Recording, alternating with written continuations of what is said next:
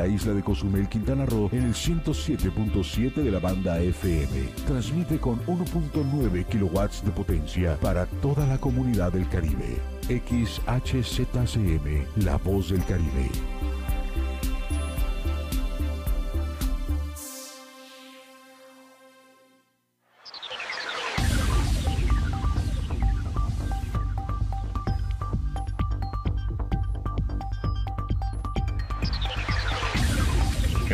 Momentos inicia por la mañana con Alejandro Lea.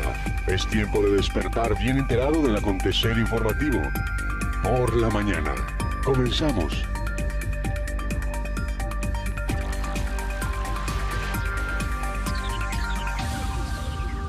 Son 7 de la mañana con 31 minutos. Malop King, muy buenos días, familia cozumeleña. Bienvenidas y bienvenidos a la primera emisión de noticias por la mañana.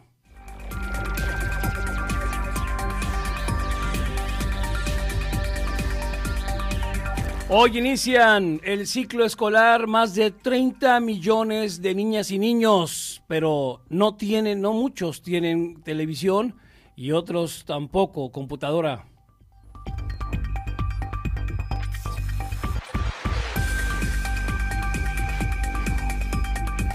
México rebasa los 60 mil, 60 mil muertos y acumulados 560.164 por casos de COVID-19.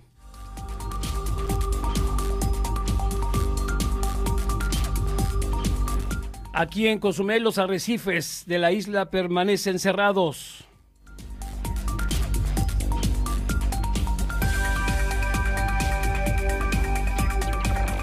Bueno, buenas noticias. Reinician actividades, gimnasios y clubes deportivos en Quintana Roo, esto con previa certificación.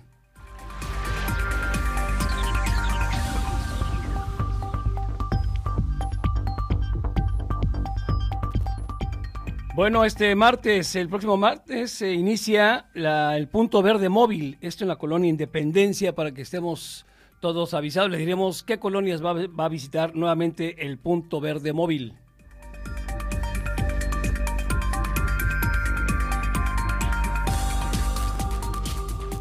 Bueno, pues lamentablemente fallece un turista, esto aunque no lo crea, por un rayo en una palapa en Tulum.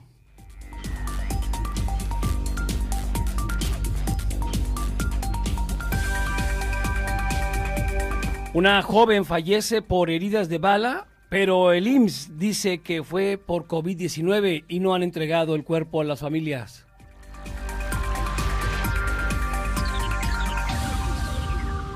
Hay 20 nuevos casos por COVID-19 en Yucatán.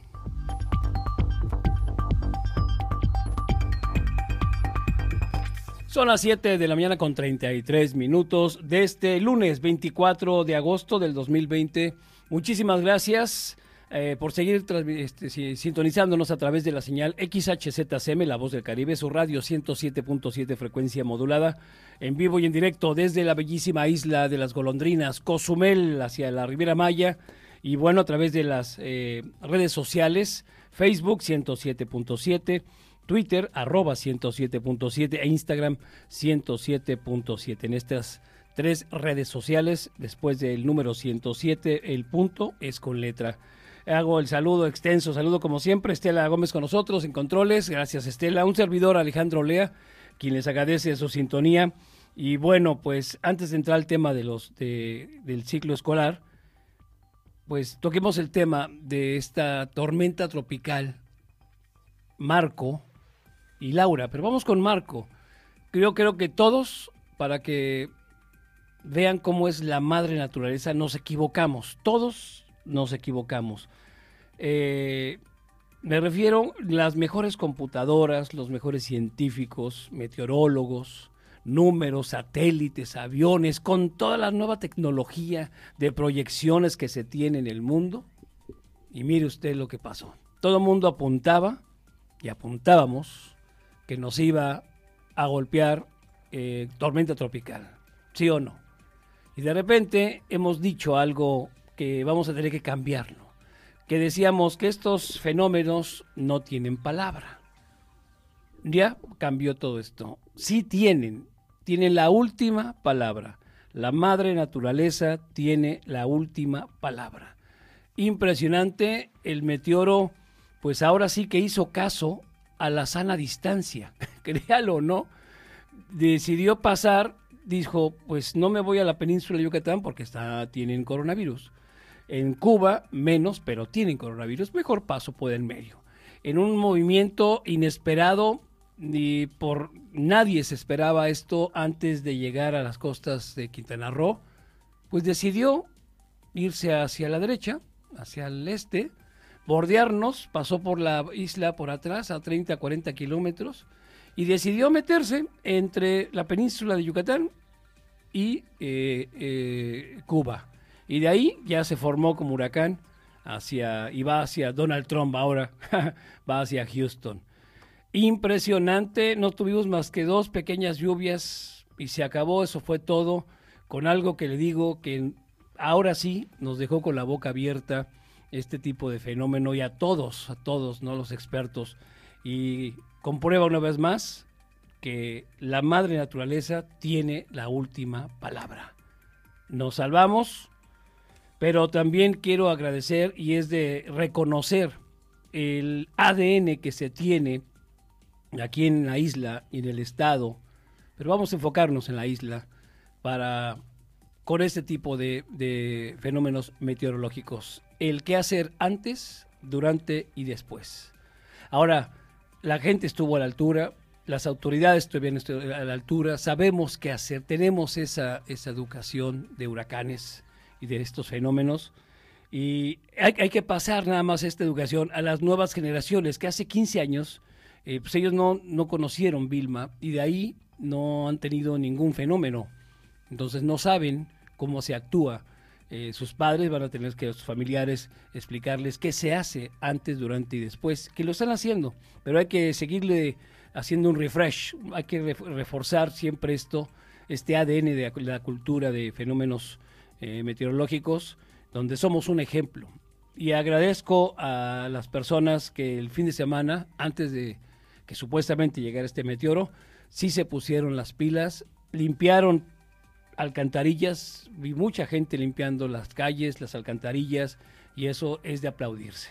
Felicidades, ojalá tengamos esto eh, presente, eh, ya sabemos que se siente tener un meteoro de este, un huracán, vaya, y este era otro, otra prueba también. Iba a pasar en 12 horas, venía muy rápido, pero mire usted, se desvió de alguna manera increíble y a todos nos dejó con la boca abierta.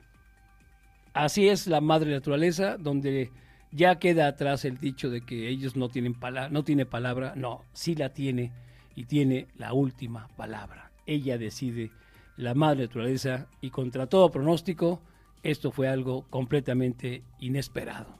Así de fácil. ¿Usted qué opina? Y hoy 60, 30, más de 30 millones de niñas y niños inician clases a partir ya de ahorita de las 7 de la mañana. Esteban Moctezuma está en la mañanera eh, ahí en Palacio Nacional dando los pormenores de lo que va a suceder. Va a ser, no sé usted qué empieza, va a ser un calvario. Será un calvario este ciclo escolar a distancia eh, acuérdense que hay familias que tienen muchos hijos y nomás tienen una televisión, ¿cómo se van a turnar?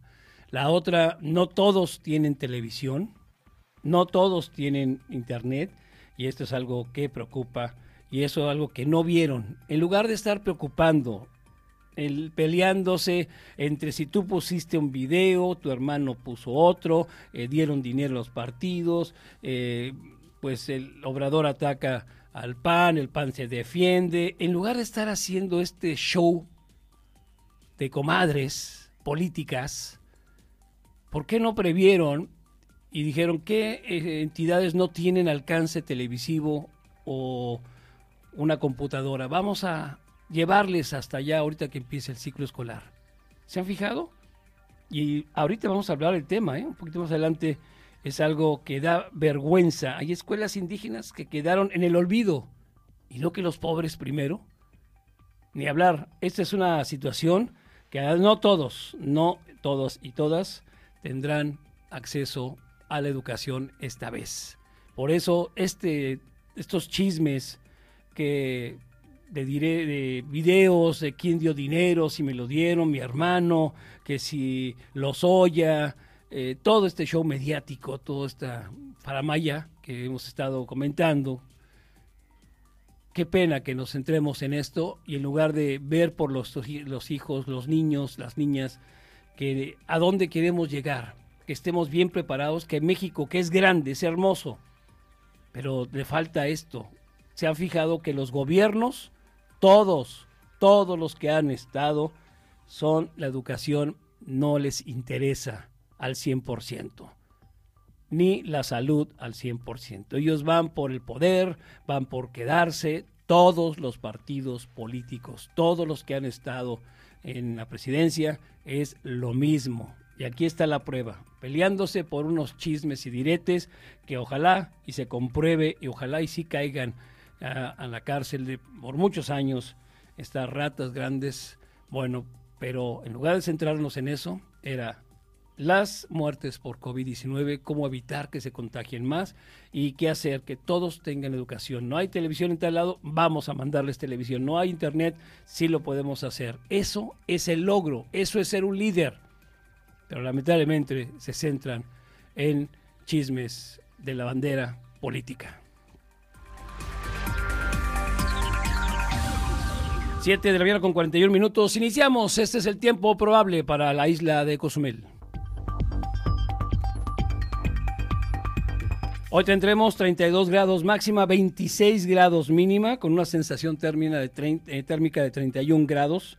Eh, pues durante el día será cantidad variable de nubes y sol con algunos chubascos y posiblemente algunas tormentas. Nada más hasta ahí.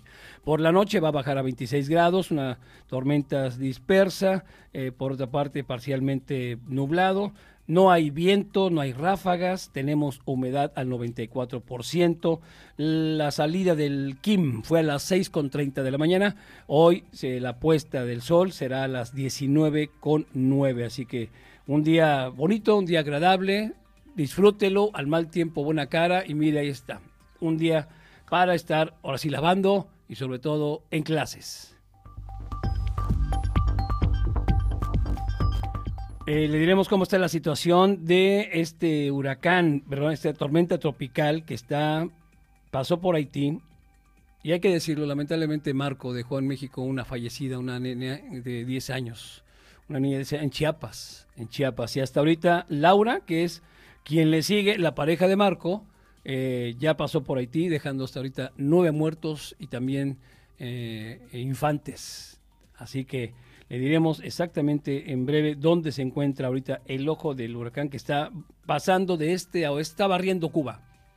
Está barriendo Cuba en este momento, está, está sobre Cuba ahorita y está al sur de Trinidad y la Sierpe.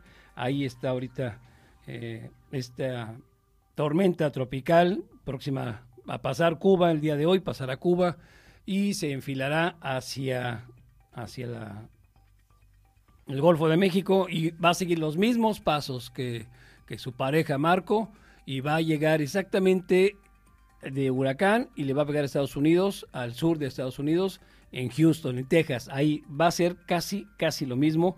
Les estaremos informando de este fenómeno que también dos se formaron, esta pareja, Marco y Laura.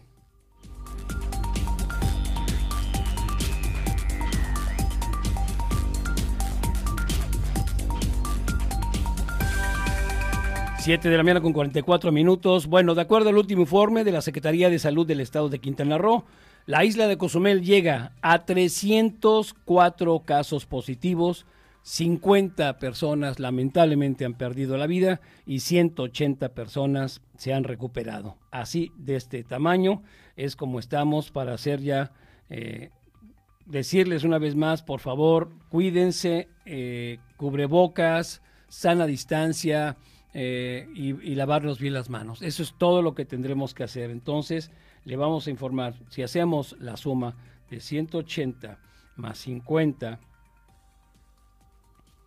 230 menos 304, que son los casos hasta ahorita que tenemos en la isla, tenemos un total de casos activos, según el gobierno, de 74 casos activos. Así es como estamos eh, trabajando hasta el día de hoy, 7 de la mañana con 45 minutos, de este lunes 24 de agosto, donde tendremos una, tenemos 300 casos eh, positivos, 50 defunciones y 180 personas recuperadas, 74 casos activos en la isla de Cozumel.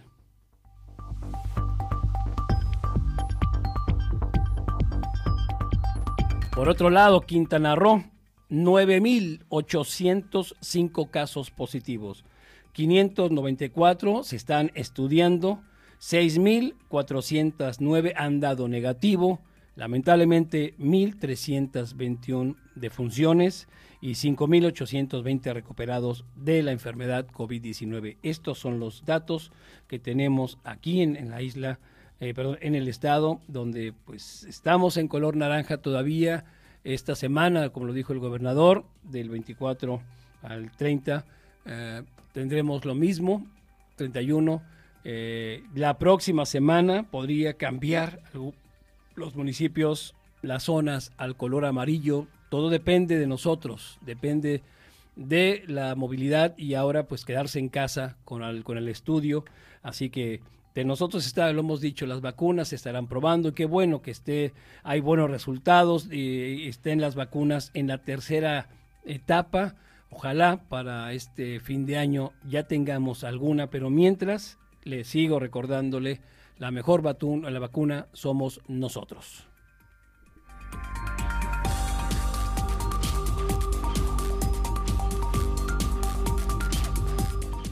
Bueno, los arrecifes de Cozumel, en otra cosa, eh, continúan suspendidos. Esto como parte de un programa de, de, descanso para evitar un riesgo mayor a causa del síndrome blanco, esto en los corales.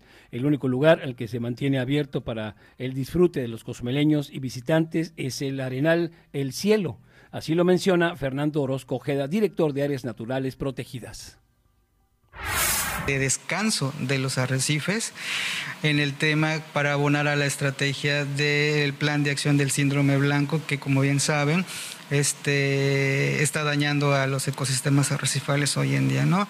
Por esa razón, pues la Comisión Nacional de Áreas Naturales Protegidas pues confirma el calendario de suspensión de los sitios, sin incluir por este momento el Arenal, conocido como el Cielo, donde los prestadores de servicios turísticos autorizados por la CONAM pueden hacer uso en virtud que cuentan con la autorización respectiva. Claro, y obviamente siguiendo las reglas y no este, llenando de embarcaciones, cada va a tener un cierto número. Y señaló que al realizar visitas de, de superación de campo, se, se hace el exhorto a los prestadores de servicios turísticos autorizados por la CONAM a cumplir con las medidas necesarias dentro de esta área mantiene plena vigencia. Les, los, los, exhortamos a que cumplan con las reglas. Una de ellas es que se prohíbe la, introducción de bebidas alcohólicas al área natural protegida y es algo que he visto reiteradamente. Se les eh, exhorta a que cumplan con la capacidad de las boyas que están establecidas y que no tiren el ancla en el arenal porque obviamente es un sitio que por las características del área y abonando a lo que marca el, el programa de manejo no se permite anclarse. No es lo único que les pedimos y que lo hagan con responsabilidad teniendo en cuenta que también su capacidad operativa de ellos es muy limitada por la Autoridad Marítima Nacional. Pues ahí está. Orozco Ojeda explicó que al reactivarse las actividades y ante la llegada de los turistas al destino, existe una afluencia importante en esta zona, por lo que a petición de... Eh, que la petición de acatar las disposiciones oficiales, en este caso el cielo, representa un papel importante para proteger la vida marina. Y así lo tenemos, así hay que hacerlo. Eh, lo quieren los prestadores, necesitamos el trabajo, perfecto. Bueno, vamos a cuidarlo. Cuida el trabajo, pero cuida los arrecifes, cuida en este caso el arenal del cielo, cuidémoslo con las recomendaciones, no anclar las boyas, el número para boyas, punto, no saturarlo, por favor, no saturarse. Acuérdense que todos estos ecosistemas son muy frágiles. Si la carga de personas eh, se encuentra ahí, pues lo sienten, la vibra, se presionan y este fenómeno que ha sido pues, sacar comido a los corales a un 40% el fenómeno del, famoso eh, eh, síndrome blanco. Bueno, es por lo mismo, una de las posibles causas tendría que ser el, el, estrés, el estar tanta gente y la otra también que se recomienda ya no usar los bloqueadores ni bronceadores, así que pasó ahí las este, las camisetas largas, manga largas, en fin, varias cosas. Así que cuide su trabajo y cuidemos los arrecifes de Cozumel. A fin de continuar, eh, continuar promoviendo la cultura de reciclaje, esto en la isla, a partir de mañana, 25 de agosto, el Centro de Acopio de Materiales Reciclables, reciclables perdón, Camar, va a reactivar su programa Punto Verde Móvil. Al respecto, el subdirector de Camar, Abel Zapata Silva, recordó que el martes se ubicará tanto en la unidad deportiva como en la calle 23 entre 40 y 45 40, Colón Independencia, en un horario de 9 de la mañana a las 2 de la tarde y de las 4 a las 7 de la noche. Dice, le pedimos a los vecinos de la Colonia Independencia que lleven a nuestros remolques los electrodomésticos, colchones, sillones, llantas, entre otros enseres que ya nos sirvan para que nosotros les demos un destino final adecuado, señala Zapata Silva. De igual forma, Abed Zapata detalló que el 27 de agosto estarán en el Parque del DIP sobre la avenida 40 y 50 bis, Colonia Adolfo López Mateos. Primero de septiembre, 10 de abril, Parque 10 de abril, y en la secundaria Andrés Quintana Roo, y el 3 de septiembre en la calle 3 con 5 y con la, en la y en la Morelos con 75. Así que tenemos a partir de mañana, 25 de agosto, una vez más se reactiva este programa Punto Verde Móvil. Por favor, colchones, televisiones, computadoras, modem, en fin, lo que tenga ahí, sillones, porque hemos visto que hay gente que hasta los excusados ponen en la calle, en las banquetas. Por favor, no lo hagamos, no vamos a crear esta cultura, a fear la isla, a contaminarla. Para eso están el, CAMAR, el Centro de Acopio de Materiales Reciclables, por favor, eh, va a estar este, este, este punto verde móvil una vez más, y lo decimos mañana, va a estar en la colonia Zapata, eh, en la unidad deportiva calle 23 y 4540, Colonia Independencia, por favor, estar al pendiente para todos los que son los cacharros eh, la descacharrización por parte de nosotros y gracias a Camar. Entonces, mañana empieza una vez más el programa Punto Verde Móvil.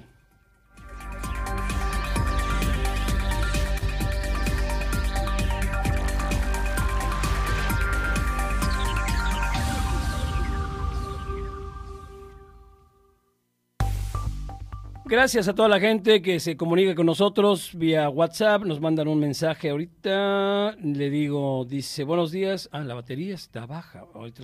Esa es otra cosa.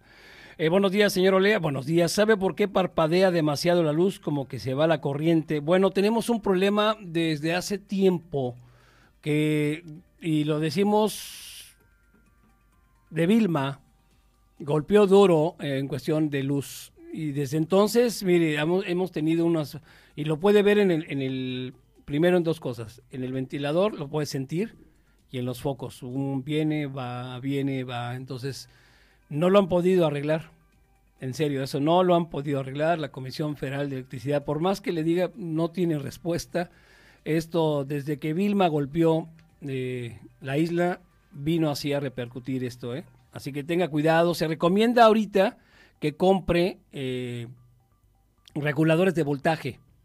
Si puede, en las eh, eh, comprarlo, hay unos que tienen tres o cuatro entradas como, como multiplux, multientradas, multicontacto, que son para eso, para evitar este tipo de descargas, porque al, rato le hace daño a la computadora, le hace daño a un refrigerador. Si puede, entonces sí le, le recomendamos que vaya por estos aparatos para que evitar ese tipo de bajones y luego el problema es este, que empiece uno a quemar sus aparatos. Así que los eh, eh, no sabemos realmente, esto tiene ya años que ha bajado, se ha acentuado, ¿eh?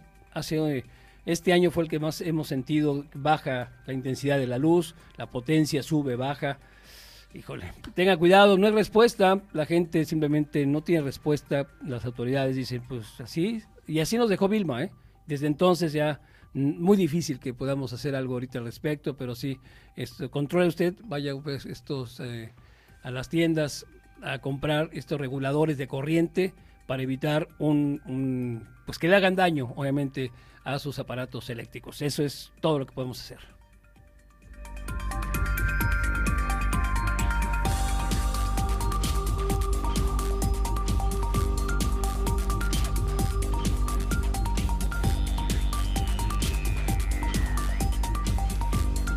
Tras asumir la nueva dirigencia de la Asociación Nacional de Municipios Turísticos, el presidente municipal Pedro Joaquín del Buy enfatizó que desde esta trinchera trabajará en estrategias integrales acorde a los nuevos tiempos en coordinación y colaboración de los alcaldes de ciudades turísticas, los gobiernos federal y estatal, así como el servicio privado. Eh, a fin de continuar con la repercusión económica y turística de los destinos afectados por la pandemia del COVID-19. El presidente municipal sostuvo que como parte de sus propuestas de trabajo se encuentra el establecer un modelo de promoción turística municipal, hacer del destino una herramienta para disminuir las desigualdades sociales y tomarlo como una fuente creadora de empleos, diversificar la oferta turística a industrias creativas, la creación de la Coordinación Nacional de Directores Municipales de Turismo y el respeto y compromiso para apoyar a las comunidades a, pesar de las diferencias ideológicas eh, partidistas. Durante su intervención, María Eugenia Campos Galván, presidenta de la Conferencia Nacional de Municipios de México, o sea, la CONAM, felicitó al presidente municipal por este nombramiento, le reiteró su apoyo e invitó a los demás alcaldes del país a trabajar juntos sobre, para sobrellevar la situación económica y buscar el beneficio de las comunidades. El legislador federal Luis Alegre Salazar, presidente de la Comisión de Turismo de la Cámara de Diputados, felicitó también a Pedro Joaquín, también lo hizo en su momento eh, Miguel Torruco, director eh, secretario de Turismo, en fin, pues todos los que se sumaron pues a esta nueva entonces, eh, Pedro, el licenciado Pedro, Pedro Joaquín del Buy, pues toma la dirigencia de la Asociación Nacional de Municipios Turísticos de México.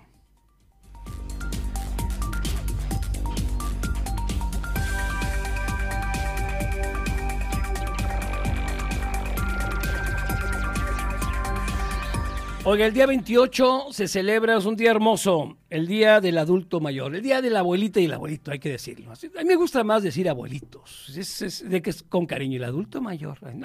los abuelos, no sé usted qué opine, pero los abuelitos es algo que se, lo han ganado, soy abuelo y con mucho orgullo, soy adulto mayor. Esos términos que pusieron los gobiernos, ay Dios, está mejor el abuelito y la abuelita. Bueno, el 28, y para celebrarlo, el, el día así le pusieron, el Día del Adulto Mayor, eh, la Fundación de Parques y Museos de Cozumel llevará a cabo dos eventos digitales para celebrar a los abuelitos y las abuelitas con una clase de activación física especial para personas de la tercera edad y un concierto a cargo de la rondalla de la institución, así de ese tamaño. Daniela Cervantes Chi, directora de Pedagogía y Asistencia Social, explicó que desde 1988 la Fundación de Parques y Museos de Cozumel instauró el programa anual Entre Canas y Recuerdos para conmemorar el Día de los Abuelitos y las Abuelitas. Ahí sí el nombre y que se quede, pero eh, que consistía en paseos a Chancaná, Punta Sur. Además se convivió eh, y sin embargo, debido a la contingencia sanitaria, esta ocasión, la institución hará uso de las plataformas digitales para llevar hasta sus hogares las actividades que se han programado para festejar a estas personas, a estos adorables abuelitos. Anunció que eh, hoy, 24 de agosto, a las 6 de la tarde, se publicará en la cuenta de Facebook de la Fundación el programa Actívate Bailando, a cargo de la profesora Guadalupe Panti. Preciosa comadre, un abrazo enorme, una gran, gran eh, bailadora de folclore, y se diga, tradiciones mexicanas, el grupo que tiene. Esto que consiste en una divertida clase de baile de varios ritmos musicales para las personas mayores. Daniela Cervantes expresó que para el viernes 28 de agosto se va a transmitir en vivo en Facebook eh, Live, vaya, la presentación musical de los años dorados a las 18 horas participación de la rondalla de la Fundación de Parques y Museos de Cozumel, que eh, interpreta canciones del ayer y hoy con un homenaje a las personas de la tercera edad, tanto de Cozumel como de otros puntos del mundo, gracias a Internet. Así que, pues sí, ahí está ahora para celebrar el Día de los Abuelitos. Sí, vamos a decirlo, el Día de los Abuelitos. Nos encanta. Será el 28 de agosto. Mm, puede ingresar, pregúntele a sus nietos, ¿me ayudas a meterme a la página Facebook de, de la Fundación de Parques y Museos? Perfecto, porque hoy, hoy obviamente hay unas clases de, Actívate Bailando con una gran maestra que le mando un abrazo a, su marido, como siempre es un honor eh, tenerlo como amigo. Eh, así que vampiro, como siempre, un abrazo y suerte a todos. Es Guadalupe Panti, hoy inicia y le digo el 28 se celebra el día de los abuelitos que le pusieron Día del Adulto Mayor gracias a la Fundación de Parques y Museos de Cozumel.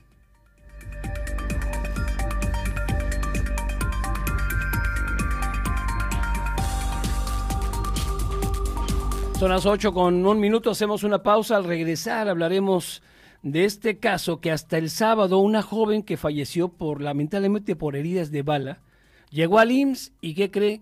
Que la tuvieron que eh, incinerar porque dice el IMSS que, que murió de COVID-19 cuando los papás y la mamá están buscando el cuerpo y no, venía con heridas de bala.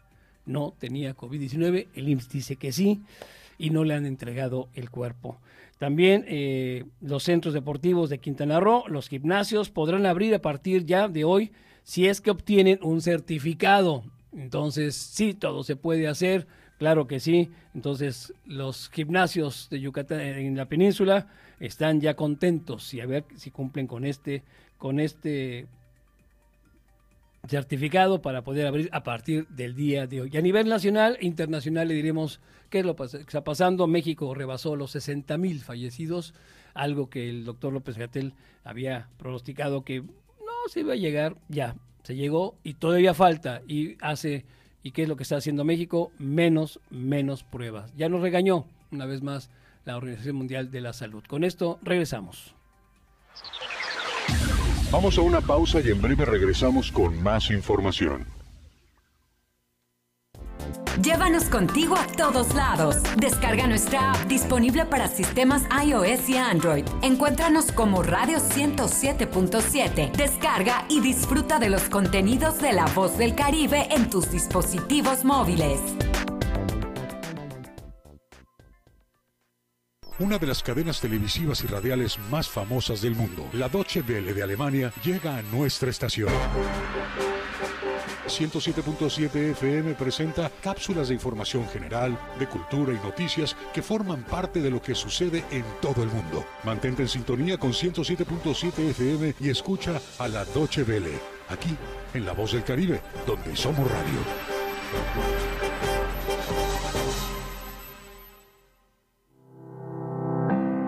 Con la aprobación de estímulos fiscales en el mes de agosto, el Ayuntamiento de Cozumel apoya la economía familiar con descuentos como 20% sobre el impuesto predial 2020, 10% de descuento en el servicio de recolección de residuos sólidos, 30% de descuento en el pago de derechos de protección civil, 50% en la expedición de cédulas catastrales y 100% en recargos de impuestos y derechos. Para más información, puedes consultar www.cozumel.gov.mx.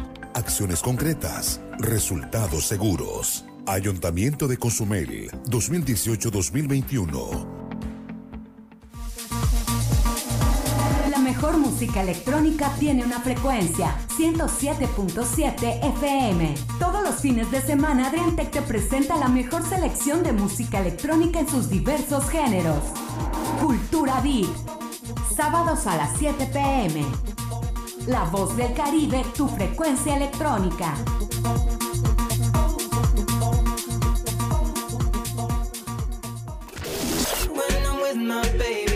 Los hits del momento están aquí. ¿Cómo hacerte entender que conmigo tú te ves mejor?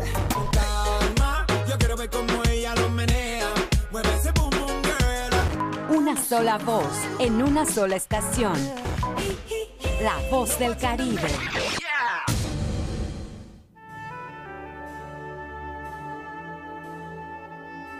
Proyecto Misericordia les da la bienvenida a la hora de la misericordia.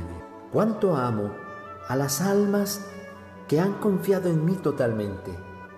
Haré todo por ellas.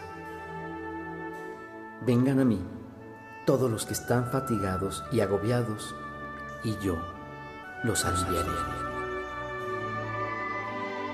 La hora de la misericordia. Acompáñanos de lunes a sábado a partir de las 4 de la tarde, aquí en La Voz del Caribe. Y recuerda repetir constantemente, Jesús, en ti confío.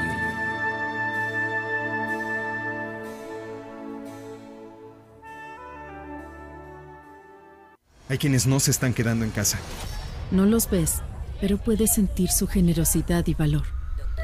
Doctoras, médicos, enfermeros, periodistas, repartidores. Personas que dan servicio de transporte público, seguridad, luz, agua y basura. En México siempre rendimos homenaje a nuestras y nuestros héroes. Hoy reconocemos a quienes están cuidándonos ahí afuera. Para cuidarnos contamos todas. Contamos todos. INE. La voz del Caribe.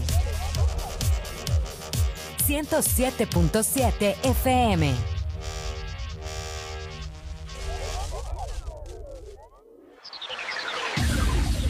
Estamos de regreso por la mañana. Continuamos con la información.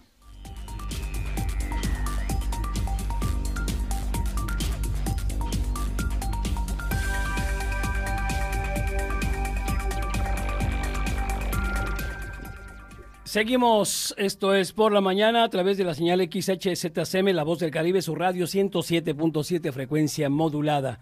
Ah, felicidades a todos los seguidores fanáticos del Bayern Múnich. Qué, qué, qué buen partido se dieron ayer en la final de la, de la Champions League, donde pues el Paris Saint Germain no pudo, no pudo y se le escaparon, perdonaron Neymar, sus West, sus amigos, eh, no pudieron hacer nada, eh, Baté. Eh, bueno, ni con Neymar, que no, no, no lució ahora sí Neymar, pero los alemanes se impusieron, ya ve que los alemanes sí cuando, saben jugar fútbol y han cambiado la manera de, jugar fútbol. Y bueno, el Bayern Múnich se corona una vez más, ya tiene seis, creo que tiene seis, eh, no sé si alguien sabe más de cuántas, yo creo que tiene seis orejonas. Y en un partido, obviamente, donde nomás había 400 personas, de 80 mil, ya ve que los estadios están cerrados, se llaman las burbujas ahora. Eh, eh, un buen partido, empezaron bien los dos equipos, un buen ritmo. Vaya, los dos no se, no se guardaron. Sabían que la mejor defensa es el ataque y los dos estaban dando con todo. Lástima que llegó más, obviamente, el, el Bayern Múnich. Tuvo, tuvo con qué hacerla eh, el PS el Paris Saint Germain, pero pues no metió ese gol tan, tan esperado. Y claro, tiene Manuel Neuer un, una, una, muralla como el mejor portero de, de, del mundo, eh, con unas atajadas tremendo. Un buen partido, un excelente partido que lo disfrutamos ayer. Y bueno, felicidades. Y su sexto título, tiene seis títulos ya de la UEFA Champions League, una eh, agrupación simplemente sensacional. El Bayern Múnich, los alemanes vencieron a los franceses. Así que, pues ahí está. Gran, así se debe de jugar el fútbol. Así se juega el fútbol con o sin gente. Esto es, te dice mucho de la calidad, lo que tienen estos señores de la Champions League. Así que felicidades al Bayern Múnich por conseguir su sexto título de la UEFA Champions.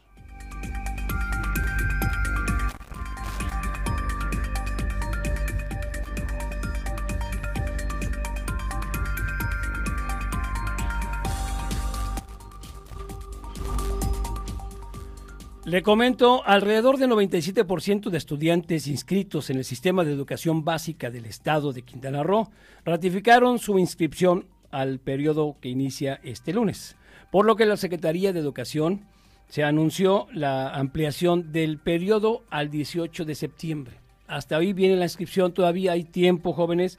Los eh, alumnos harán un repaso del ciclo escolar anterior, que servirá como diagnóstico curso propedéutico para entrar de lleno a este periodo 2021-2020-21. Al respecto, el presidente de la Asociación de Madres y Padres de Familia del Estado de Quintana Roo, Sergio Acosta, reveló que la preocupación es que todos los estudiantes regresen a las aulas y cuenten con el apoyo de las eh, eh, paterfamilias para, eh, para el proceso de enseñanza y aprendizaje. Ahora, de cada, de cada inicio que de hoy, eh, inicio de- a distancia, se espera que haya mucha audiencia televisiva y que desde el primer día maestras maestros y alumnos puedan tener contacto. Sin embargo, dijo, pues hay una preocupación. Afirmó que están conscientes que en muchas comunidades hay problemas de comunicación, pero confió en que el trabajo entre docentes y padres de familia durante este receso haya generado alternativas de contacto. Pues no, lamentablemente no las hay. Y le voy a comentar la realidad para cientos de alumnos de la zona Maya. En este caso, vamos al municipio de José María Morelos. Es, es, es triste, es dura y es triste, ya que solo el 60.9% de los hogares cuentan con televisión de paga. Esto quiere decir que 3.674 viviendas no cuentan con las condiciones para que los alumnos tomen sus clases virtuales. Debido a la contingencia sanitaria por COVID-19, el gobierno de López Obrador decidió que, este, que el inicio del ciclo escolar será de manera virtual a partir de hoy, 24 de agosto. Esto para todos los alumnos de nivel básico. La Dirección de Educación Municipal dio a conocer que son cerca de 13.000 alumnos de nivel básico, de los cuales 5.264 son de primaria, eh, primaria indígena, 3.252 primaria formal, 2.394 secundarias y preescolar, 2.290 ah, eh, alumnos, secundaria y preescolar, 2.290 alumnos. Uno de los discursos más pronunciados del presidente de la República ha sido, primero los pobres. Sin embargo, esos pobres en el municipio de José María Morelos no tendrán la oportunidad de tomar sus clases de manera virtual, al menos no todos. Eh, como último dato, y de acuerdo con el Consejo Nacional de Evaluación y de la Política de Desarrollo Social, lo que es el Coneval, el municipio de José María Morelos se ubica dentro del primer lugar en pobreza y segundo lugar en pobreza extrema en Quintana Roo. A pesar de esto, el gobierno federal no se ha pronunciado en cómo solucionar el rezago educativo de miles de alumnos que viven en estas condiciones y sin televisión abierta. Ya ven, por en lugar de estarse peleando entre el PAN, el PRI, Morena, PT, el Verde, que si el video, que tu hermano, que lo soya, que el dinero, sabemos, lo sabemos, eso ya ya es a toro pasado, ya no nos interesa. Esto es lo que nos interesa. Esto es lo que queremos, que México tenga eh, cultura, educación, esto es el futuro de México, las y los niños, los jóvenes, la educación en el mundo, en muchos países que piensan, piensan en su gente, son de, por eso son de primer mundo. Tienen esto, primero son educación y la repartida de dinero es un gran rubro para ellos y la salud. Hay dos cosas sencillas en la vida, la salud y la educación. Así de fácil. Con eso, sin salud no hay movida, sin salud no hay vida, y en la educación te abre las puertas. Por eso los partidos, los, los, países de primer mundo tienen esa, este rubro, eh, su top, son prioridad.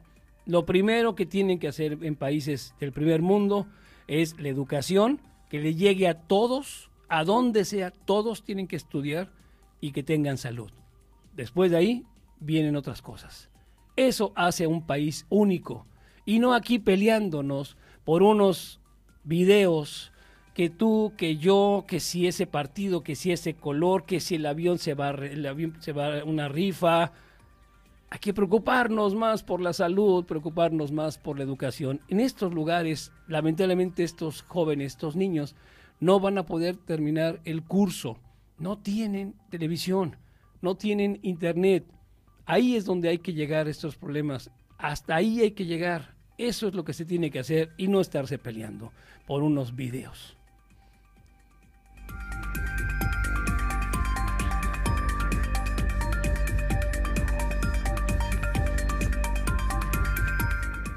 Oiga, cambiamos y lamentablemente pues falleció un turista en una palapa por un rayo en Tulum. así. No se sabe mucho del caso. Eh, a ver si mañana le traigo más información. Un turista eh, a quien se desconoce hasta ahorita su información general, así como su lugar de procedencia, falleció al ser alcanzado por un rayo. Los hechos se registraron dentro de una palapa en el predio y los amigos. Cabe destacar que aún se desconoce la identidad de este turista. La Fiscalía General del Estado no atiende este tipo de casos. La Policía Municipal acordonó la zona, nada más, eh, despejó el área en una playa. Eh, cuando ve que de repente había unas tormentas eléctricas, bueno, él estaba ahí y cayó un rayo y lo mató. La mala suerte, por eso cuando estemos en una playa y si hay así tormenta, vámonos, en serio, eh, quítese de ahí, lo sabemos, y mire, lamentablemente pierde la vida este turista, desconocemos de qué país sus generales, y bueno, pues en paz descanse, ya nos darán información de quién se trataba, de qué país era este turista que falleció, le digo, en una palapa, le cayó un rayo en Tulum.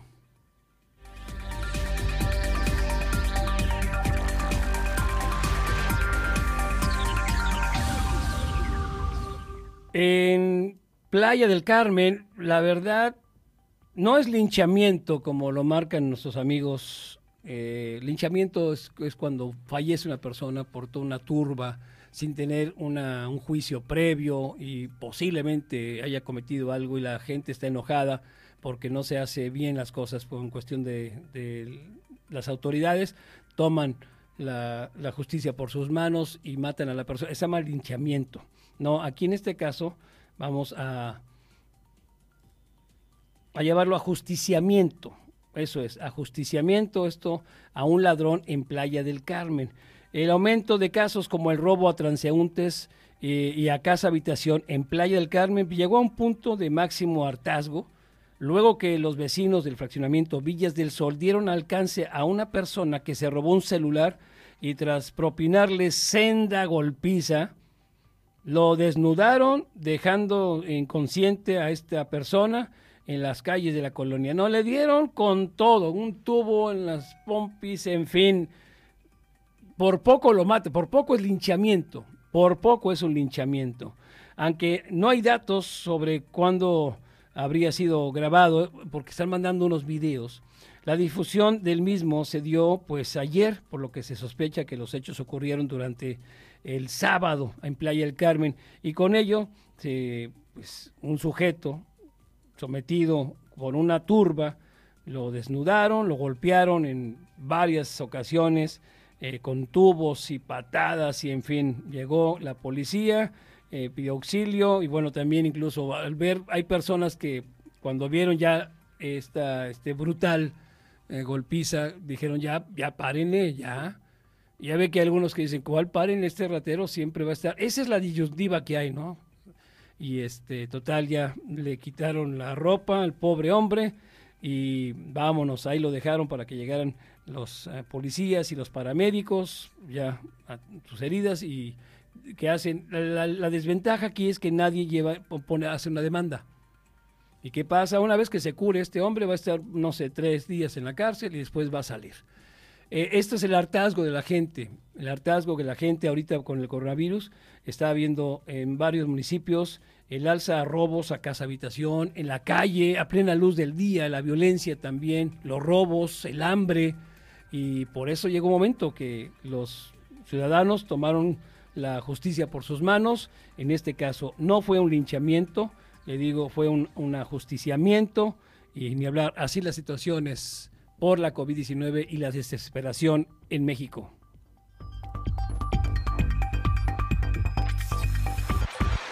Aunado, aunado, también hay que decirlo, hay las ratas esas no les interesa, algunos no les interesan si está COVID o no, ¿eh? esos siempre han robado y seguirán robando, pero las autoridades, pero mientras no haya una denuncia, ese es el problema, ese es el problema.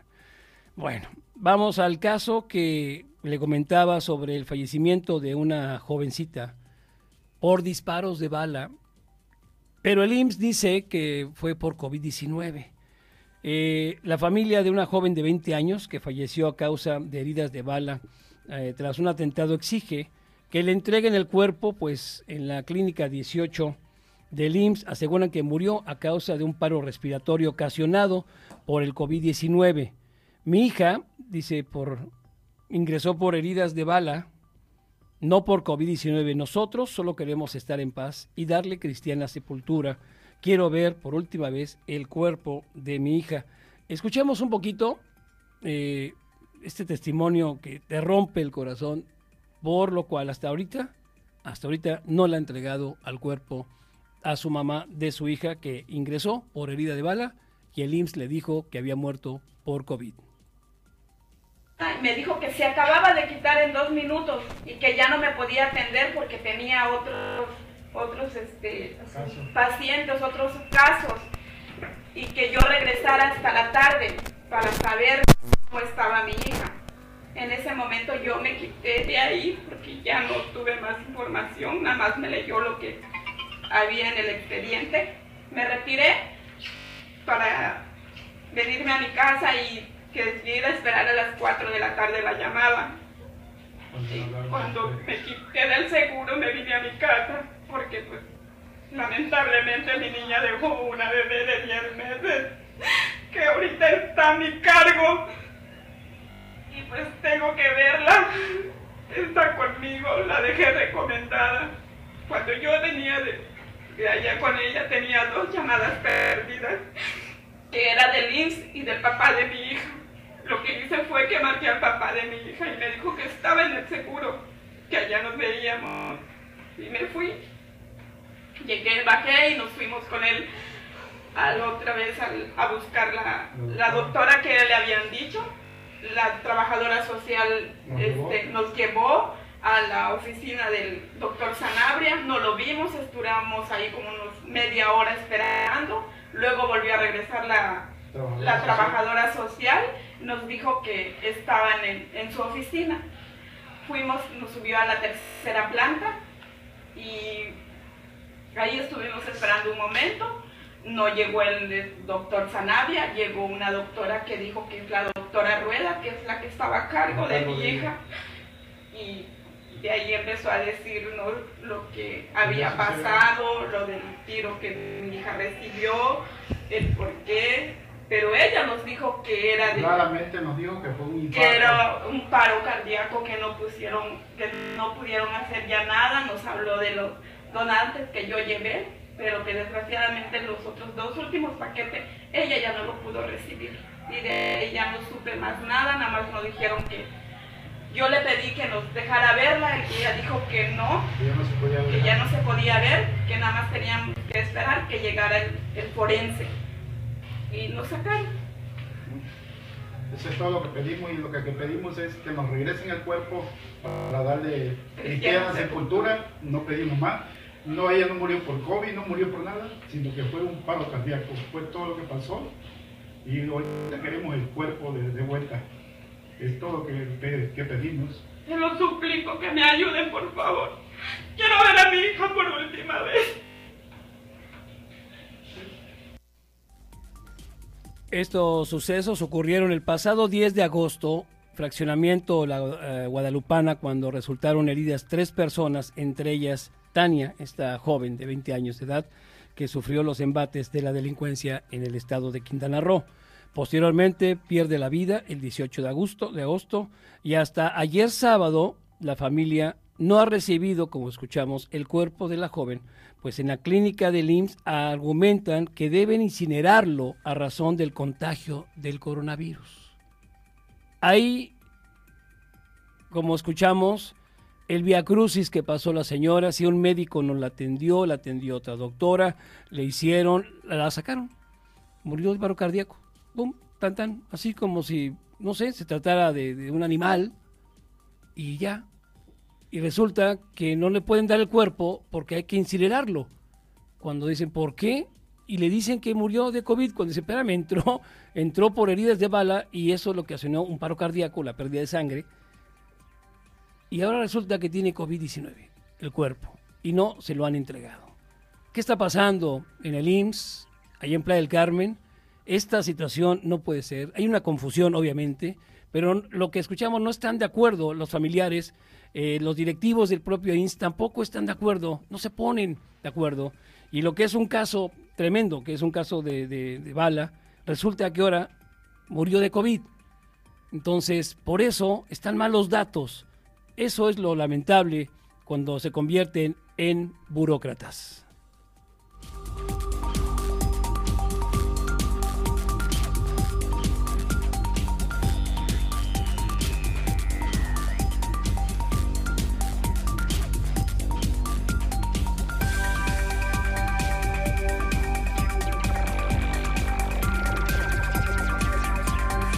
Le comentaba que los gimnasios y centros deportivos en general en el estado de Quintana Roo, bueno, van a reabrir a partir de este lunes 24 de agosto, siempre y cuando logren una certificación de la COFEPRIS y la COJUDEC, por lo que deben inscribirse vía internet para realizar este trámite. Esto lo informó la institución en un comunicado.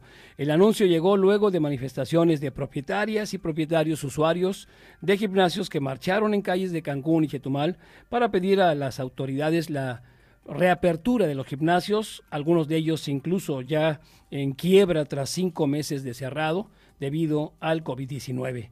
Originalmente los gimnasios podrán abrir hasta que el semáforo eh, epidemiológico llegara al color verde. Para eso estamos lejísimos.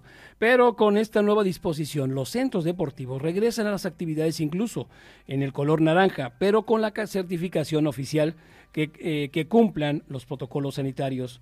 El proceso de reapertura de los gimnasios en Quintana Roo está previsto en la semana del 24 al 30 de agosto y los propietarios de los gym tendrán que certificarse esto en la página eh, en un micrositio que se alojarán en la Cojudec. Al entrar ahí, bueno, de una vez, ya que entren, cumplen con esto y adelante. Entonces ya les dieron ahora sí que luz verde a los gimnasios y centros deportivos en Quintana Roo, siempre y cuando cumplan con una situación de una certificación de parte de COFEPRIS y la COJUDEC.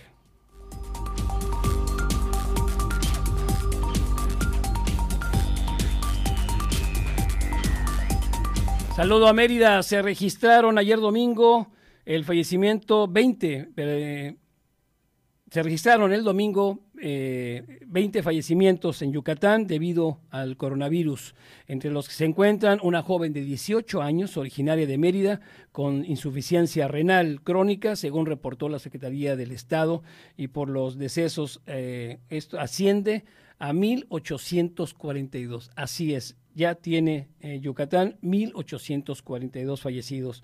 De los 20 decesos, 11 son hombres y 9 mujeres en un rango de edad entre los 18 a 83 años, cuyas principales enfermedades ellos apuntan la hipertensión arterial, diabetes, obesidad, tabaquismo, influencia renal crónica, eh, asma, inmunosupresión, cardiopatía, eh, hipotiroidismo, perdón. Eh, eso es lo que siempre han dicho, ¿eh? que todos han tenido esto. Vaya usted a saber si es cierto, pero siempre lo han puesto así. Siempre que dan este, este, este fallo, todos los días apuntan siempre lo mismo. Es el mismo machote, pero nomás cambian los números. Trece residían en Mérida, dos en Muná, uno en Acanché, eh, Mococha, Motul, Tinum y Tizimín.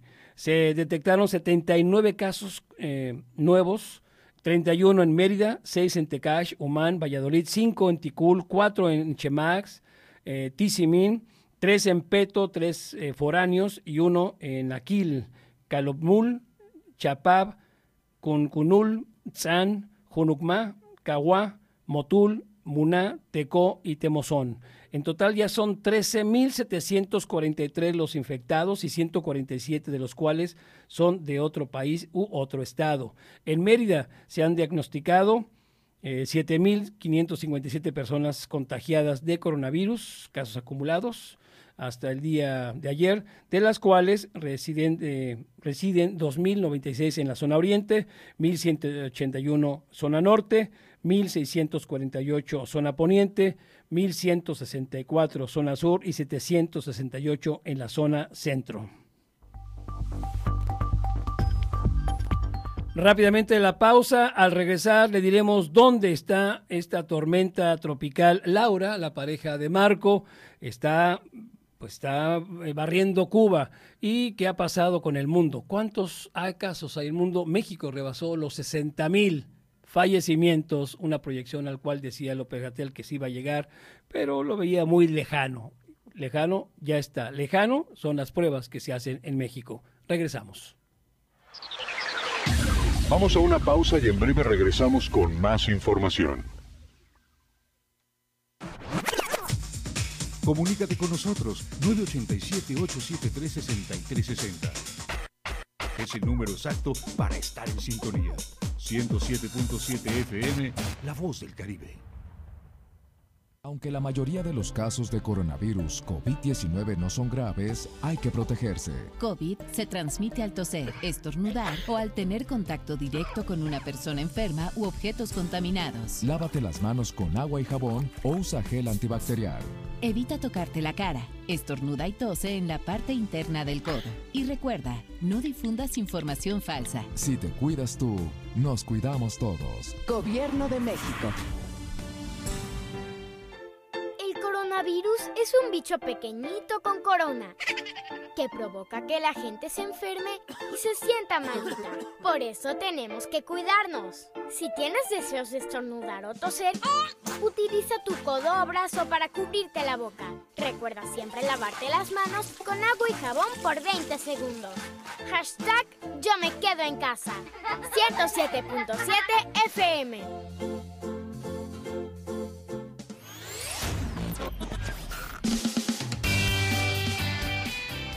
Tal? Yo soy Aida Ramírez. Acompáñenme en este recorrido semanal con lo más sonado de la música a nivel mundial. Sintoniza The Best Ones por el 107.7 FM, La Voz del Caribe.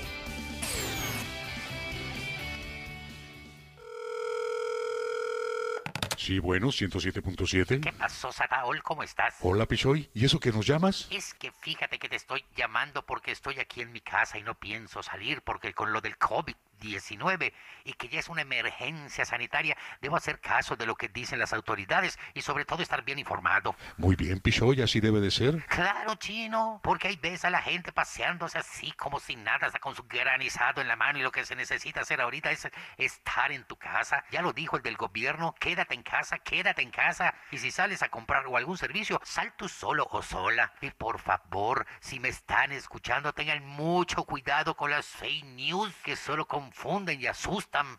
Recuerda, todos somos Cozumel. Haz tu parte y quédate en casa, quédate en casa.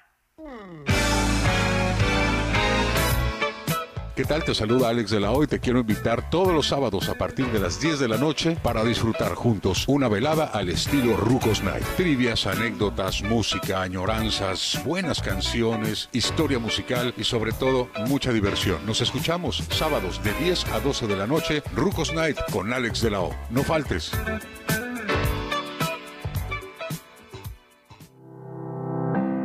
Con la aprobación de estímulos fiscales en el mes de agosto, el Ayuntamiento de Cozumel apoya la economía familiar con descuentos como 20% sobre el impuesto predial 2020, 10% de descuento en el servicio de recolección de residuos sólidos, 30% de descuento en el pago de derechos de protección civil, 50% en la expedición de cédulas catastrales y 100% en recargos de impuestos y derechos. Para más información, puedes consultar www.cozumel.gov.mx. Acciones concretas, resultados seguros. Ayuntamiento de Cozumel, 2018-2021. Estás escuchando 107.7 FM La Voz del Caribe. Desde Cozumel, Quintana Roo. Simplemente radio. Una radio con voz. La Voz del Caribe.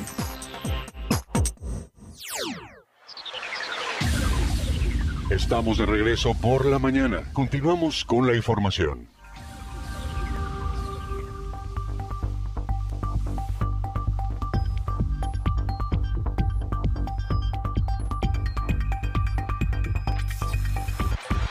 Ocho de la mañana con 34 minutos en vivo y en directo desde la bellísima isla de Cozumel hacia la Riviera Maya. A la gente que nos está escuchando en la Florida, como siempre, saludos enormes. En Monterrey, en Puebla, también nos mandaron mensaje el fin de semana. Gracias, Ciudad de México, ni se diga, toda la banda. Eh, gracias a toda la gente que nos está escuchando a través de Facebook, eh, a través de Twitter e Instagram, 107.7. Gracias. Eh, aquí los teléfonos en cabina, el 987-873-6360, WhatsApp para que nos mande mensaje, su opinión. No es la que más cuenta, usted está más cerca de la noticia. Y el teléfono en el estudio, el 869-2346, la extensión 107. Bueno, vámonos con lo que inició en, en México y en el Caribe, sobre todo, la tormenta Marco. Esta tormenta que le digo, la madre naturaleza tiene la última palabra. La tormenta tropical Marco dejó una persona lamentablemente eh, fallecida, varios tramos carreteros interrumpidos, encharcamientos, inundaciones, esto en varios municipios de Chiapas. La Secretaría de la Defensa Nacional informó y que aplicó el plan de N3E en el municipio de Bochil, después que un derrumbe que ocurrió a la altura del poblado Puerto Caté, por donde pasa eh, una carretera que comunica a varios municipios en Chiapas con los estados de Tabasco. En el lugar, soldados de la séptima región militar trabajaron varias horas para habilitar eh, el paso de vehículos con la ayuda del personal de protección civil en algunos municipios de Chiapas como Tapachula, Escuintla y Acacoyagua. Se registraron encharcamientos, inundaciones por el crecimiento de ríos que provienen de la sierra. En Comitán de Domínguez, una niña de seis años, de seis años de edad, perdió la vida cuando cayó a un arroyo ubicado en la zona poniente de la localidad. La menor de edad, identificada como Valeria N., eh, fue rescatada por socorristas de protección civil, metros eh, abajo, donde cayó el agua ya sin vida. La familia no se había percatado del momento en que cayó su hija y fueron minutos después que supieron que había caído a la zanja que corre por la colonia La Represa, por lo que pidieron ayuda de los socorristas de protección civil. Bueno, al rescatarla ya no tenía vida. Esa fue la, la víctima, lamentablemente se convirtió en una tragedia el paso de la tormenta tropical Marco en Chiapas. Ahora, la tormenta tropical Marco que viaja hacia el sur de los Estados Unidos a través del Golfo de México ya se convirtió en un huracán. Ayer domingo esto informó el Centro Nacional de Huracanes de estadounidense. En una actualización de sus boletines, el Centro Nacional de Huracanes, con sede en Miami, confirmó que los datos de un avión caza huracanes de la Fuerza Aérea Nacional recogiera de Marco vientos máximos de 120 kilómetros por hora, con ráfagas más fuertes. Marcos fue localizado a 480 kilómetros al sur-sureste de la desembocadura del río Mississippi y a 740 kilómetros al sureste de la ciudad de Lafayette, allá en Lisuan, eh, este, eh, eh, Luisiana, donde va a pegar. Ahí va a pegar, obviamente, Marco. La tormenta tropical Laura azotó, bueno, viene atrás su compañera Laura, azotó la República Dominicana, azotó Haití, ocasionando lluvias torrenciales que han dejado hasta el momento nueve muertos mientras sigue su avance hacia los Estados Unidos. El sector de los palmeros en la capital dominicana, una vivienda se derrumbó debido a las lluvias, lo que dejó sepultada a una mujer de 37 años y a su hijo de nueve añitos, quienes lamentablemente perdieron la vida. El centro de la tormenta tocó República Dominicana días atrás, dañando los servicios de agua, electricidad en numerosos sectores. Las lluvias seguirán afectando la parte del sur, del este también. En tanto, en Haití, en Haití, a una niña de 10 años murió tras caer un árbol sobre su casa por los efectos de la tormenta tropical que azota, que azotó la española, esta isla que está nación comparte con la República Dominicana, que está en medio, es una isla en medio del país. Y los otros decesos se produjeron en la capital de Haití, Puerto Príncipe, y en los departamentos oeste y sureste, de acuerdo con la información. Laura continúa avanzando con lluvias, lluvias torrenciales, esto al, eh, al este de Cuba. El sistema se mueve en dirección este-noreste, velocidad 30 kilómetros, va rápido y está dejando lluvias torrenciales con posibles inundaciones a su paso que peligran la vida. De acuerdo al Centro Nacional de Huracanes, que se pronostica eh, ningún cambio significativo a la fuerza de los vientos de Laura entre las próximas 36 y 48 horas. El cono de la trayectoria de Laura indica que va a barrer Cuba, del este a oeste con los próximos días, para luego detenerse en el Golfo de México en la noche de hoy lunes y las primeras horas del martes. Allá se prevé una, una escalada a huracán y que luego arribe, al igual que su pareja Marco, para que con días de diferencia a las costas de Luisiana o Texas. Va a llegar el mismo, llegue lo mismo. De hecho, está ahorita exactamente entre Trinidad, entre el, mapa de Cuba, ahí está, Trinidad y Tunas de, de Sasa. Ahí está ahorita, está San Pedro también en medio. Bueno, el ojo del huracán está por afuerita del sur de Cuba. Al rato, a las 10, a las 10 de la, de la mañana, estará ya barriendo, obviamente, ya estará cerca se va esto muy rápido. Se va, eh, se va, se va a La Habana, obviamente. Estará siempre por el sur y ya para la noche estaría saliendo exactamente de Cuba. Eso es, se prevé.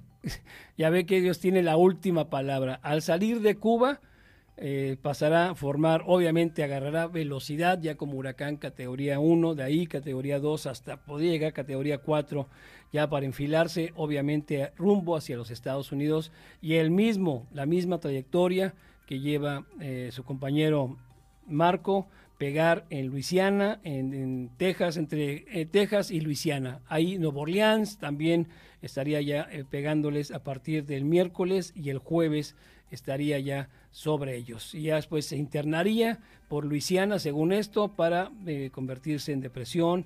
Y bueno, seguiría, ¿eh? seguiría porque viene, va a agarrar velocidad llegando, saliendo de Cuba. Así la situación con estos dos fenómenos hidrometeorológicos, que volvemos a decir, cambió toda la situación.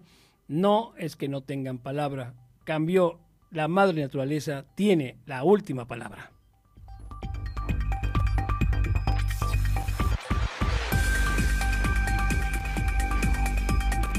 Bueno, le comentaba que el presidente López Obrador aseguró que ante la difusión de los videos en los que se muestra a su hermano Pío López Obrador recibir dinero de David León, ex titular de Protección Civil, se le debe de investigar por estos actos porque un juez, un buen juez por su casa empieza y afirmó que si un familiar de él comete un delito, deberá ser castigado. Ande, pues bueno. En un video de media hora, López Obrador señaló que a diferencia del caso de Lozoya, eso se trató de corrupción. El nuestro es cooperación. Así lo dijo, ¿eh? Uno es corrupción, el otro es cooperación, debido a que los montos entre ambos casos no son similares. Desde su oficina en Palacio Nacional, el presidente manifestó que él vivió durante mucho tiempo, cuando estuvo en la oposición, de la cooperación de sus simpatizantes. Y dice, yo viví durante mucho tiempo de la oposición, de la cooperación de mucha gente, que había hasta una cuenta en el banco de todos que todos depositaban, eh, muchísimos mexicanos aportaron para este cambio, para erradicar con la corrupción. Obrador aseguró que la divulgación de estos videos no lo va a detener y seguirán, eh, seguirá insistiendo en limpiar de corrupción al país, pues el que nada debe, nada teme. Así lo dijo, ¿no? Bueno, si su hermano comete un ilícito, un familiar, que se haga justicia. Ahora, le voy a dar un dato hasta donde yo sé, hasta donde yo sé eh, las leyes, cómo ¿Cómo ayudar a un partido político? ¿Se le puede dar dinero a un partido político, usted y yo, una empresa? Bueno, hasta donde yo sé, no sé si cambiaron la regla. Si alguien sabe más, avíseme, un abogado, si alguien está al pendiente, un diputado, alguien que nos diga. Para sostener sus actividades ordinarias, es decir, pagar las actividades que se derivan de sus procesos internos, sueldos, salarios de personas, arrendamiento de inmuebles, papelerías, viáticos y hasta propaganda institucional, los partidos políticos nacionales tienen un presupuesto que les otorga el INE con el fin de promover la participación ciudadana y la difusión de la cultura política. El INE les da un billete. La bolsa para los institutos políticos se divide en cuatro rubros. Actividades ordinarias, actividades específicas, franquicias postales y franquicias telegráficas. A estos rubros les da un monto y hacen un gran total y eso se los da el INE. Perfecto, está comprobado fiscalmente, ahí está. Eso es por parte del INE. En México existe un sistema de financiamiento mixto para los partidos políticos, es decir, pueden recibir prerrogativas del INE y pueden recibir financiamiento privado en su modalidad de aportaciones de militantes y simpatizantes, del autofinanciamiento o de rendimientos financieros, fondos y fideicomisos. La autoridad electoral está obligada a fiscalizar esos recursos. Sí lo puede hacer siempre y cuando de un recibo de quiénes son. Tiene que ser fiscalizado. Lo anterior con el fin de asegurar que el origen de los recursos que utilizan los partidos y candidatos provenga de las fuentes permitidas por la ley, que no pasen los topes establecidos y que se realicen a través del sistema bancario mexicano. Cuentas claras, amistades largas. ¿Estamos de acuerdo? Ahora, atención, escuche usted.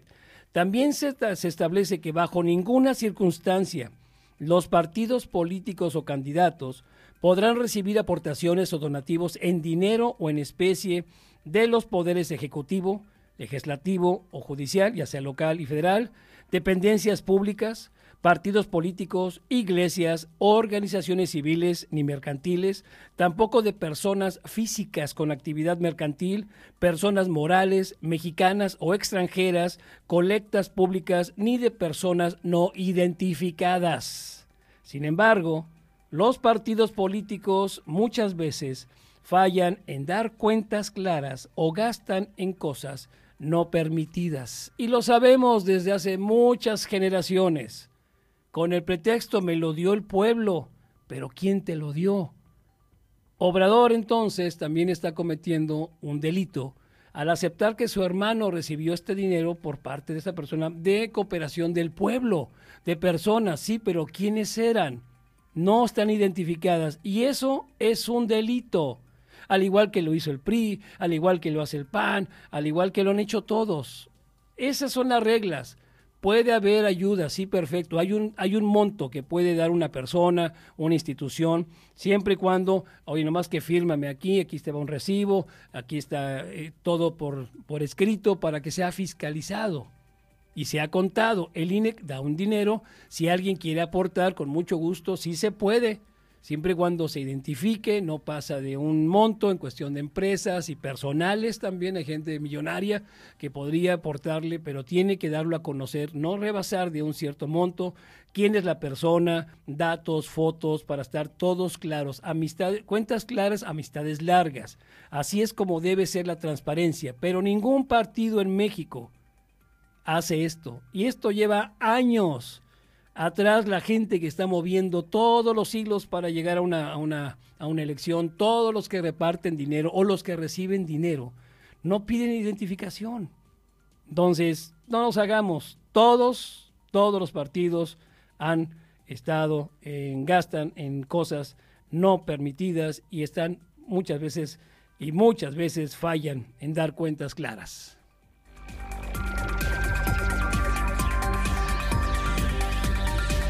Bueno, ahí tiene el caso de los que van a ser partidos políticos, estos que acaban de nacer, todavía ni siquiera nacen, no son partidos políticos y ya tienen problemas.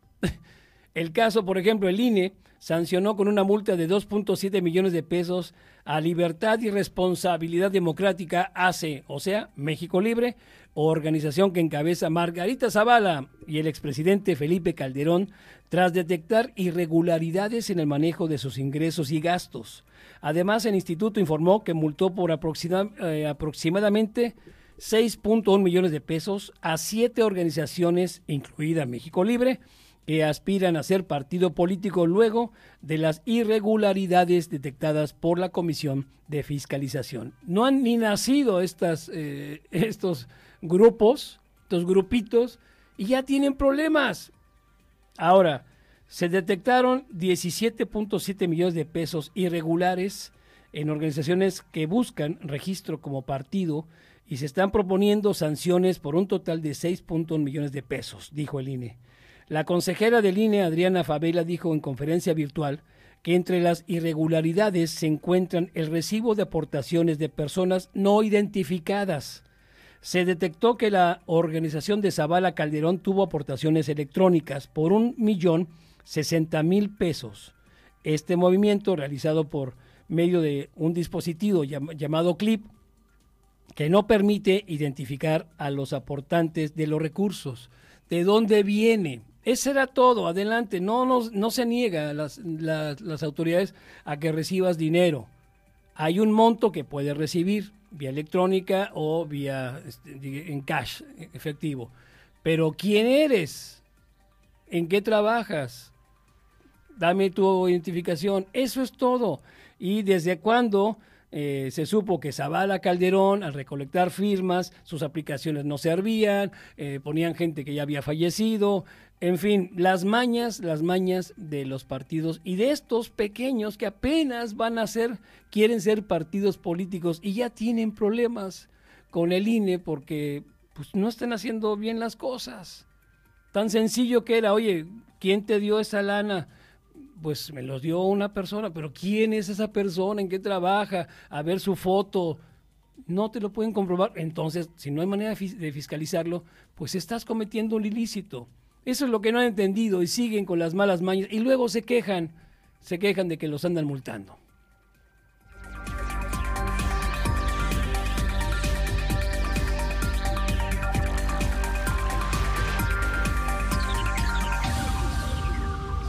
Bueno, en otras cosas, en el día 85, ayer, ayer 85 de la nueva normalidad, entre comillas, Ricardo Cortés Alcalá, titular de la Dirección General de Promoción de Salud, informó que ya suman México 60.480 muertos por COVID-19. Ricardo Cortés señaló que durante las últimas 24 horas se sumaron 226 muertes, además que se reportaron ya 560.164 eh, casos acumulados. Asimismo, y con datos de la semana epidemiológica 33, existen 80.198 casos bajo sospecha, 618.779 casos negativos. Sumando a ello, también se registraron 3.648 casos nuevos, mientras que de un total de 595.144 casos estimados positivos, la epidemia activa eh, la epidemia activa representa el 7% de ella, es decir, 41.563 casos. Con lo anterior, Ricardo Cortés insistió que ya se observa una disminución de contagios, además que hasta el momento se han recuperado 383.872 personas. En cuanto a la ocupación de camas para hospitalización general, las autoridades de salud informaron que las entidades con una menor disponibilidad son Nayarit y Nuevo León. Sí, puede que haya una disminución. De, por lo general los lunes, cuando se empieza, los domingos mucha gente no trabaja y hay datos que llegan hasta el martes, que va a haber más arriba. Esta disminución que dice el gobierno, que va más lenta, esas son las palabras del gobierno. Ahora, escuche usted, lo que también va más lento y no se ha hecho son las pruebas. Y México no ha hecho pruebas de esto. Las pruebas limitadas de México significan que la pandemia está claramente poco reconocida. Según la Organización Mundial de la Salud, las pruebas continúan siendo limitadas y el país realiza solo alrededor de tres por cada 100.000 personas. Esto lo dijo Michael Ryan, quien está al frente del programa de emergencias de salud de la OMS en una transmisión publicada en el sitio web de la CBS, de la CBC. La situación de México, dice, es compleja, porque muchas personas están siendo infradiagnosticadas o diagnosticadas tarde, y esto afecta especialmente a las comunidades pobres e indígenas hay una marcada diferencia en la mortalidad entre los eh, distritos más ricos y los municipios pobres, dijo, y agregó que las personas que viven en la pobreza tienen más del doble de, de probabilidades de morir de COVID-19 que las que viven en áreas más prósperas. Los expertos han dicho que las pruebas limitadas significan que el número real de casos podría ser de, mille, de millones, de millones. El director de la Organización Mundial de la Salud, Tedros Adhanom eh, afirmó que espera que la pandemia del nuevo coronavirus en el mundo dure menos de dos años, así, menos de dos años, Y dice, en nuestra situación ahora, con más tecnología, por supuesto, con más conectividad, el virus tiene más posibilidades de propagarse, pues eh, puede moverse rápidamente porque estamos más conectados, dijo el doctor el jefe de la OMS. Pero al mismo tiempo, tenemos la tecnología y el conocimiento para detenerlo. Eh, Ghebreyesus acotó que estos términos, el ejemplo de la pandemia de la gripe española, por ejemplo, que comenzó en el año 1918, tardó dos años en llegar a su fin. Bueno, dos años. Y bueno, allá la tecnología ha avanzado enormemente en, estos años, pero ni con todo, ¿eh? ni con los mejores médicos, ni con los mejores laboratorios. Todo lo que tenemos en el mundo ahorita, si se fijan, sigue la gripa. Sigue la gripa. Y si se fijan, no ha habido, no hubo una vacuna para esto. No se previó una vacuna para esto. Hay para otros coronavirus, pero para este no hay vacuna. Entonces, por favor, las pruebas han reducido. Lamentablemente, México, México no cree en las pruebas. Ni lo cree Estados Unidos, ni lo creyó Brasil. Por eso son los países más contaminados del mundo por COVID-19.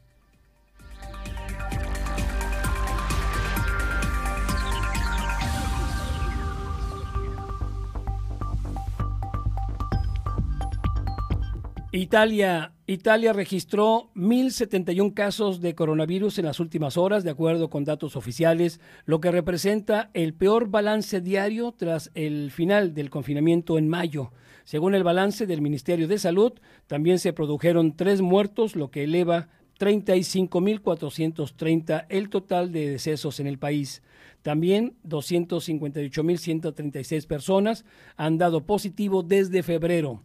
Una quinta parte de los nuevos casos se detectaron en la región de, de Lazio, que es el centro, cuya capital es Roma, donde se reportaron 215 casos nuevos. Una cifra récord lo reconoció el responsable de salud, Alessio D'Amato.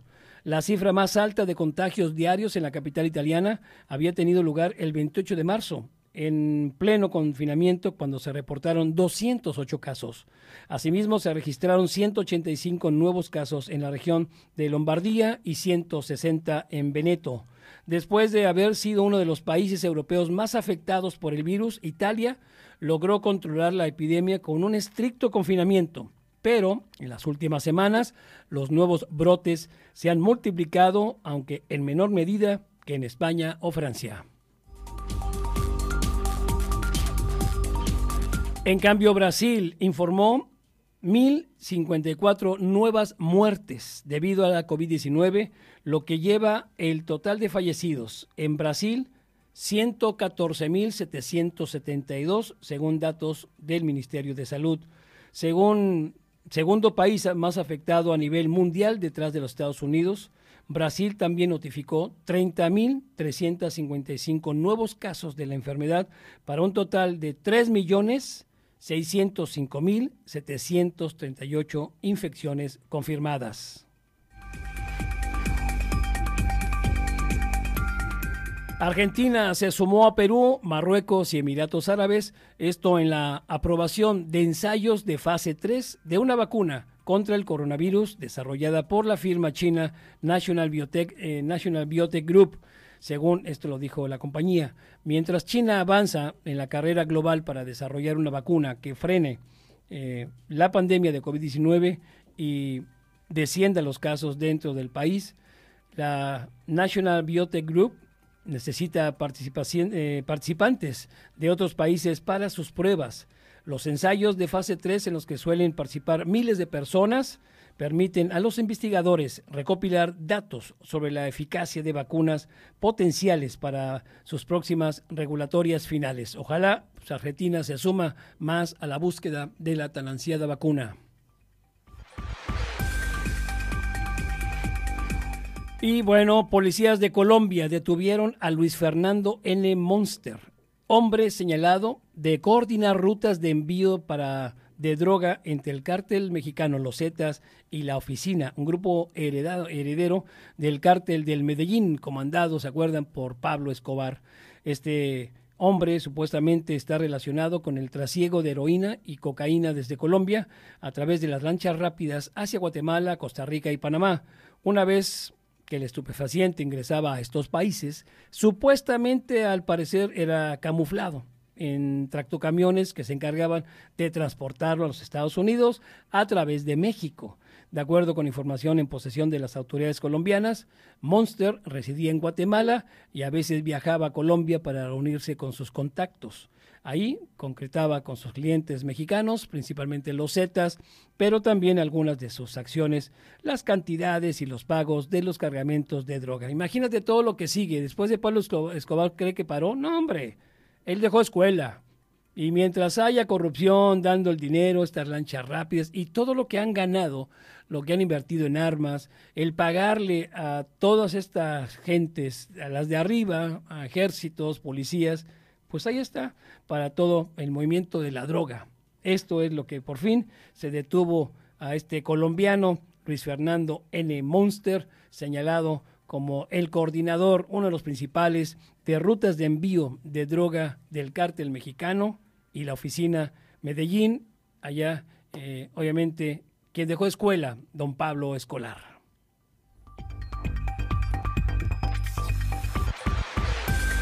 Son las 9 de la mañana. Gracias por habernos sintonizado, por escucharnos. Que tengan un excelente inicio de semana, inicio de clases.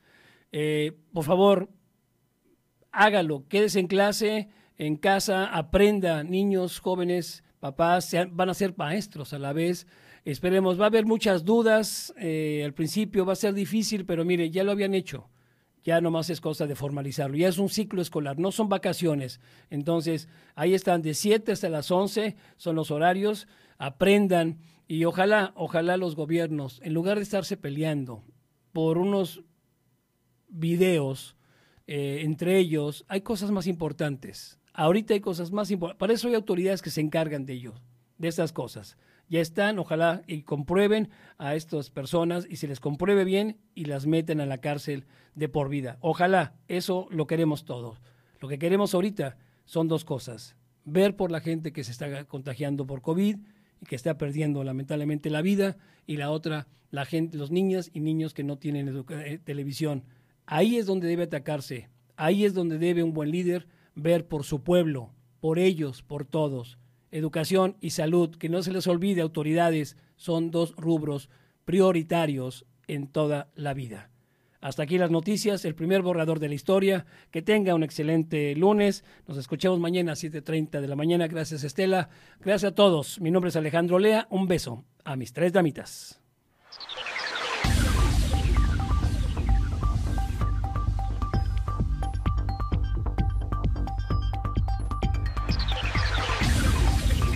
Este fue el informativo por la mañana con Alejandro Olea, una producción de 107.7 FM donde todos somos radio.